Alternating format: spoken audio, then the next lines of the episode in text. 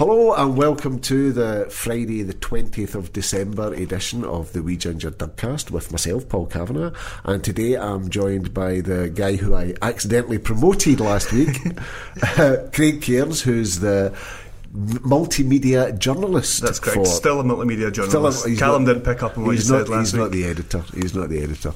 He's not the multimedia editor of the National. So yeah, so we've had the fallout from the election. Mm-hmm. So the if you can hear that noise of distant screaming, it's the anti-independence parties desperately trying to deny that the SNP won the election in Scotland. Yeah, all sorts of uh, mental uh, gymnastics going on with the arithmetic.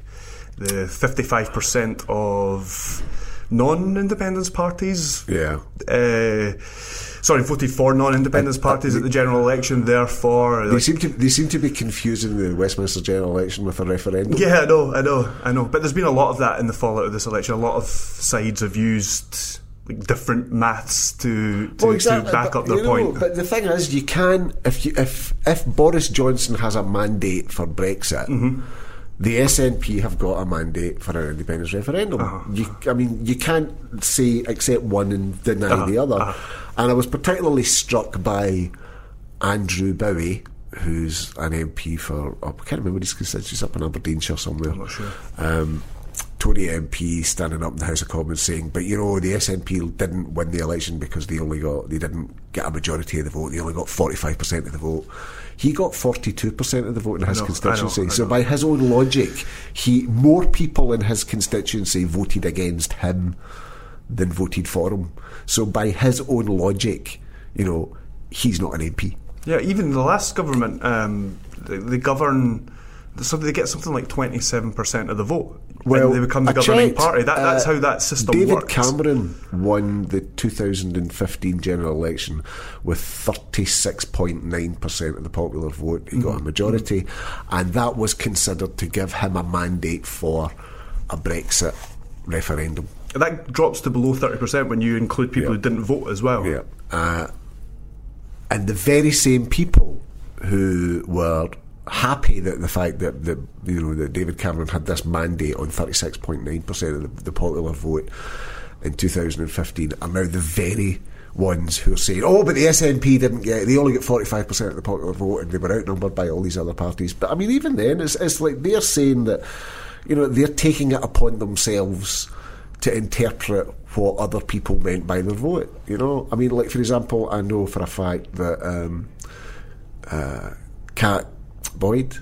who is, despite what some people say about her, she's got a lot of critics. I mean, I really like Kat; she's a nice person, um, and she gets an awful lot of unfair stick. And she got a lot of stick before the general election because she said she was going to vote Labour because she liked a lot of Jeremy Corbyn's policies about nationalisation and all that kind of carry on. Uh, but she remains, as she said, an independent supporter. And we know from opinion polls that 40% of Labour supporters in Scotland support independence, you know. But now, all of a sudden, all those people have been magically turned into unionists. Yeah, that's it. Yeah, just to know. suit an argument. And uh, of course, it's not that simple. As you see, yesterday in the vote in Holyrood, you have um, Labour MSPs abstaining, Yeah. and then you've had some Neil senior. Findlay and Monica Lennon. Monica Lennon, yeah, and then you had uh, in the run up to that, including Monica Lennon, you had some senior uh, Scottish Labour figures talking about how the mandate can no longer be ignored. Yeah, exactly. And it's, it's it's undeniable. I mean, by the rules of the general election, and those are the only rules that apply. Mm-hmm. You know, you can't apply a s- completely. You can't make up a different set of rules to apply to the general election result because it produced a result that you don't like. Yeah. You know, by any any logic, you know, by any any logical interpretation, the SNP won a convincing mandate in Scotland for another independence referendum. I also noticed, by the way, that Andrew Bowie was deliberately conflating voting a mandate for an independence referendum with a mandate for independence. Those are not the same thing. Yeah. You know, he said, "Oh, but only forty-five percent people. You know, that's forty-five percent of people want independence." The SNP said this wasn't a, a vote for independence. It wasn't a vote for independence. It was a vote for an independence referendum. It was a vote for Scotland to have the right to decide its own future. It wasn't prejudging what Scotland was going to decide. It's the Tories that do that. Which is exactly what the Scottish Labour uh, folk that we've just referenced are doing. They're Exactly. saying that there's a mandate course for, but most of those will not um, campaign for independence when it comes round. No, but what I think what these people are doing, the Andrew Bowies of this world and the Jackson Carlaw of this world, what they are doing is fundamentally undermining their position in the longer run in order to try and secure this short term advantage of forestalling an independence referendum. Because in effect, what they're saying to people in Scotland is, well, it doesn't matter how you vote. Voting in a UK general election, if you if you're Scottish, is pointless. It means nothing. And that obviously begs the question well, if a vote in a UK general election in Scotland means nothing, what's the point of Scotland being a part of the UK? There isn't one. You know, if the vote's pointless, being a part of the UK is pointless as well. You know, and we're better off out of it because then our votes will actually make a difference. And those people are unwittingly making the democratic case for Scottish independence. So keep on doing it, boys and Yeah, no, and, and like we pointed out last week, um, the Scottish Conservatives Conservatives campaign was based solely on saying no Yeah, to Nicola yeah, Sturgeon yeah. about another second independence again, referendum. Yeah, yeah, exactly. And they can't, you know, this, by, uh, which brings me to another point actually that I saw someone else on social media, a Labour activist, uh, who said that you can't just take a subset of UK constituencies and claim you have a mandate based on them. Uh, well, you know, th- that is the cringiest thing I've ever heard. You know, if Scotland is no longer a country, it's no longer a constituent part of the, you know, it's no longer a partner in a family of nations. It's a subset of UK constituencies, Yep. as though it was a random subset. But it's not. That's the whole point. Scotland is not a random subset of UK constituencies. Scotland is a constituent part of the United Kingdom in which the Labour Party and the Conservatives and the Lib Dems all stood on distinctively Scottish manifestos. Yep. So it's not just you know it's not just like half of Yorkshire plus a bit of Lancashire or that random set of constituencies there, and we've got a mandate based on that. Scotland is well defined in UK terms, and it's well defined in UK political terms, because otherwise, why the hell did the Labour Party and the Tories have a separate manifesto for Scotland? So if their if those parties are going to produce a distinctively Scottish manifesto, you know they can't then turn round and say, "Oh well, you know it's a UK vote. You didn't. You, you accepted it was a, you, that's just a random subset of constituencies." It's a nonsensical argument. Nonsensical argument, and they're really falling over themselves at the moment to try and deny that you know there's a mandate, and all we're hearing is that oh, once in a lifetime, once in a generation thing, and it's not being pursued by the bulk of the media in Scotland, and that is shameful. The once in a lifetime thing. I mean, we probably don't need to go over this again, but Yeah, it's just something week, that's being taken Yeah. out of context. Isn't it? I mean, it was Totally. said by Alex Salmond, but he was saying it in the way of like this is a once in a lifetime opportunity. I don't think it ever. I don't think the argument was ever made that we cannot argue for this vote again for another generation. But It was- even if it was, so what? yeah. So what? Yeah. Because are, are they honestly trying to tell us that the words of a politician, of one man. one man, or Nicola Sturgeon as well, Yeah, I suppose, yeah, yeah, uh, few, several years ago, completely trumps what people, the voters of this country, decide in an election. It's up to us, you know, the voters of this country, to decide what we want. It's not, you know, we cannot. If Parliament cannot be bound by, you know, the actions of a previous Parliament, then why should the voters of Scotland be bound by the words of a politician who actually lost the referendum? Mm-hmm. Because Scotland rejected that proposition in, in 2014. Yet apparently now we're going to be bound by it. But funnily enough, you know, all those people that signed the vow aren't going to be bound by that. Yeah. You know, and then we get back to the double standards again. So I think they're just storing up a lot of problems for themselves uh, in the future. Do you think? Why do you think the the once in a generation is being used so much at the moment? Do you think it's? I mean, I, think- don't think it's the only argument they've got, but do you think it? Do you think it's like a? Do you think it? Do you think they see that as a strong argument? They say it's a nice little soundbite. Yeah. Uh, and I think they do see it as th th th they are very limited in terms of their arguments. Mm-hmm. And they're keeping the currency for later Exactly. for the campaign. but that's not an argument against a referendum. You know. oh, not against the referendum. Yeah, yeah, yeah. So, but I think they are really grasping at straws in order to try and deny what people in Scotland voted for, while at the same time making out that oh, we're not actually being anti-democratic when they're being blatantly anti-democratic.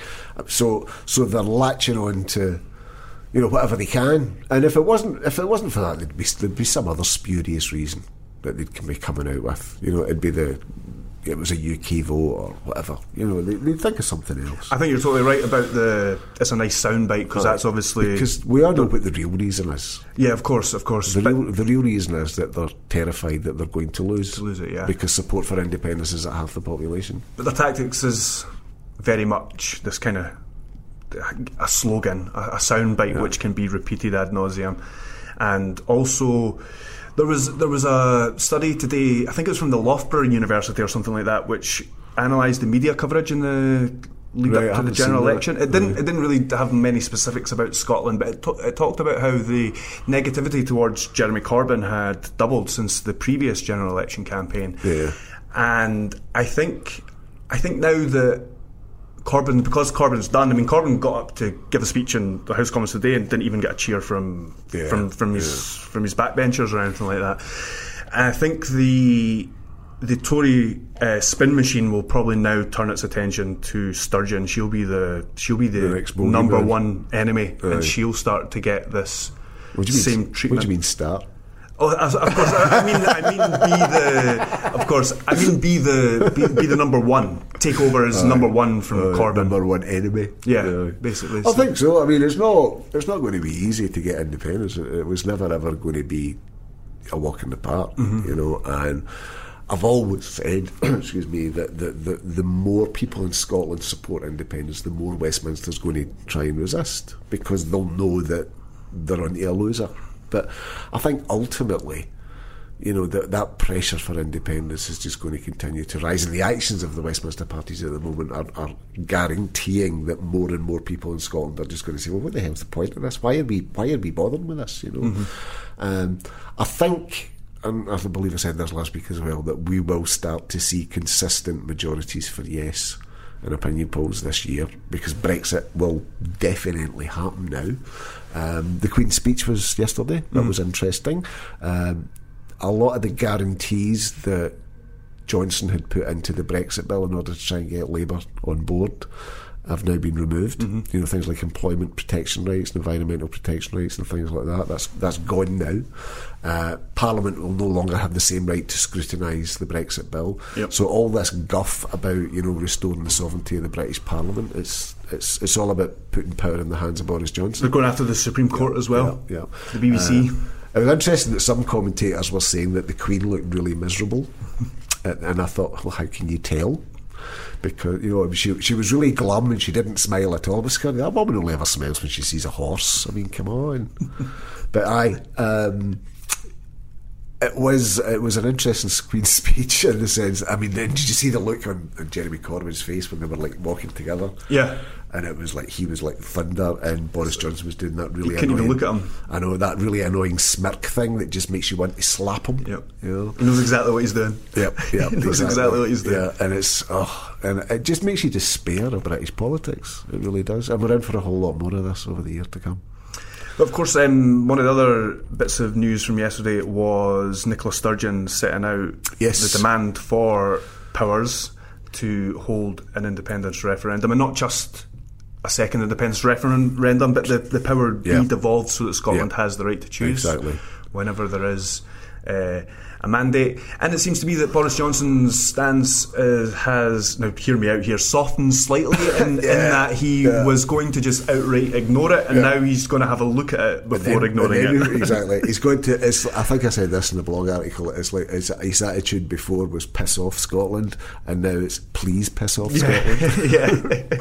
so that's it. It's just, he's just going to treat us with contempt politely. And he's going to get rid of the Scotland office. Did I make that up, or is that something that he's going to. I didn't hear Because he is going going to work with a smaller cabinet, and he's talking about right. getting rid or merging certain departments. well do. And I wouldn't be surprised I mean, if he just gave another middle finger to Scotland yeah, by. What does Alister Jack do anyway? Yeah, I know, I know, I, mean, I know. Man's a waste of space.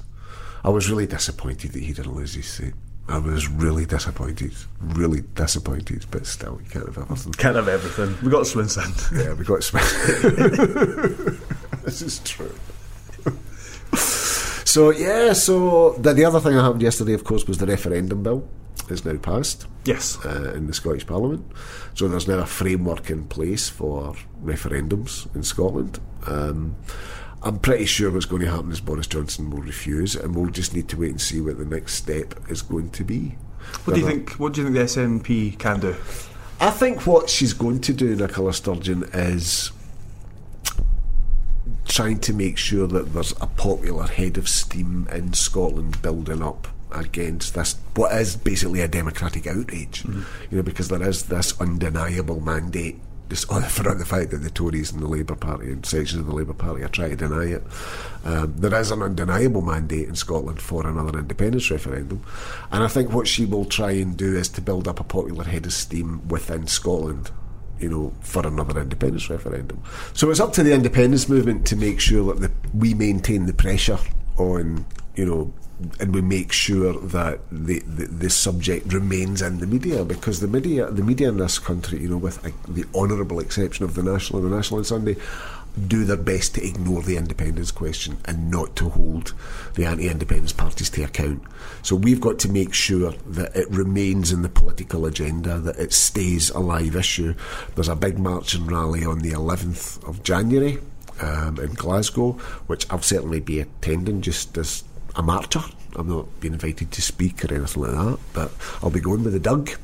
And probably my American husband as well. It'll be the first time that he's been on an independence rally. So there you go. How have you not managed to get him along? For, Because just not, he's o- not here. He's only just arrived in the country. Yeah, okay. He got his visa. He arrived on Monday. Um, so yeah, so exciting. I've been really busy this week.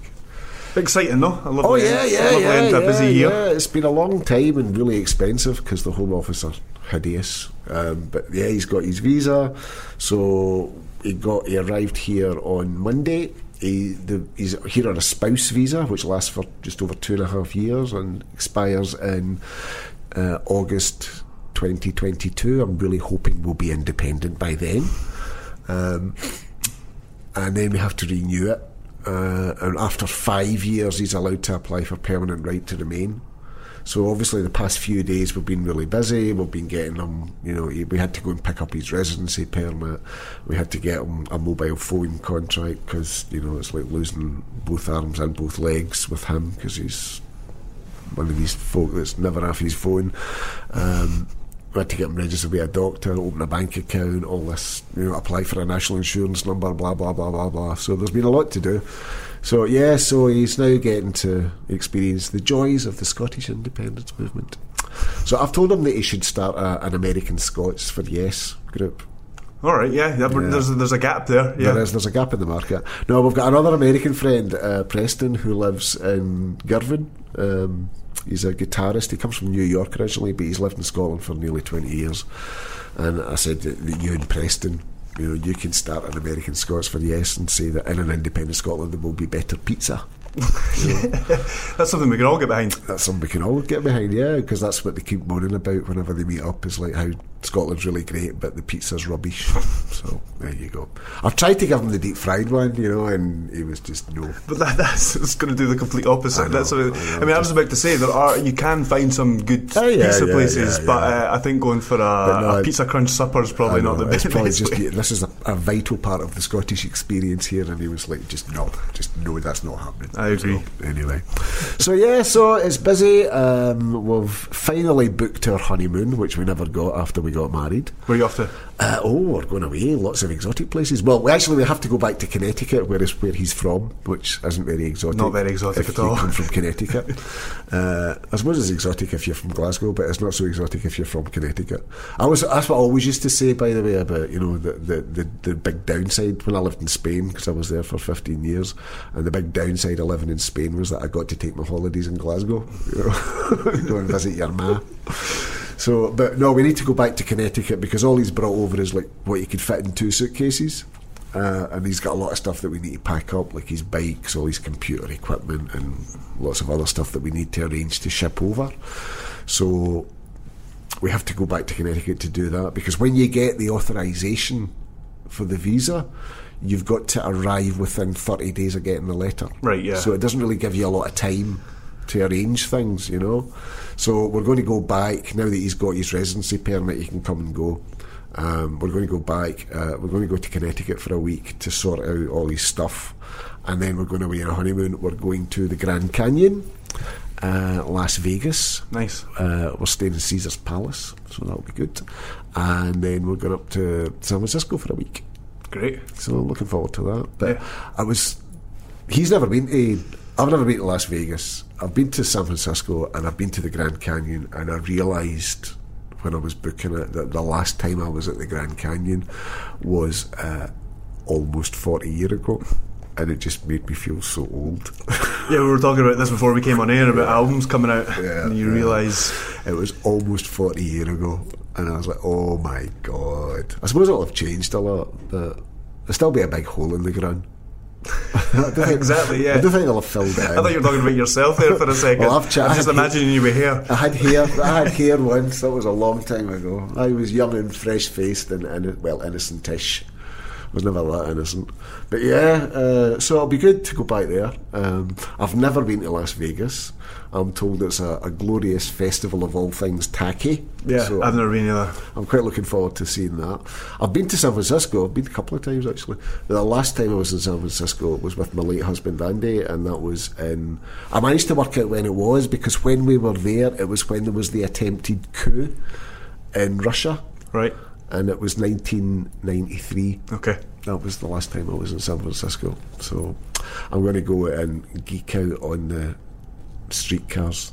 The I've never been there either, trams. Let's get trams. trams. I'm big on trams. I do. Uh, I do love the West Coast. It's Yeah. got a really nice vibe to it. Well, I'm just going to go and stuff my face with Asian food, basically. So we'll be away for a few weeks, and the dog's going to go and stay in Bearsden.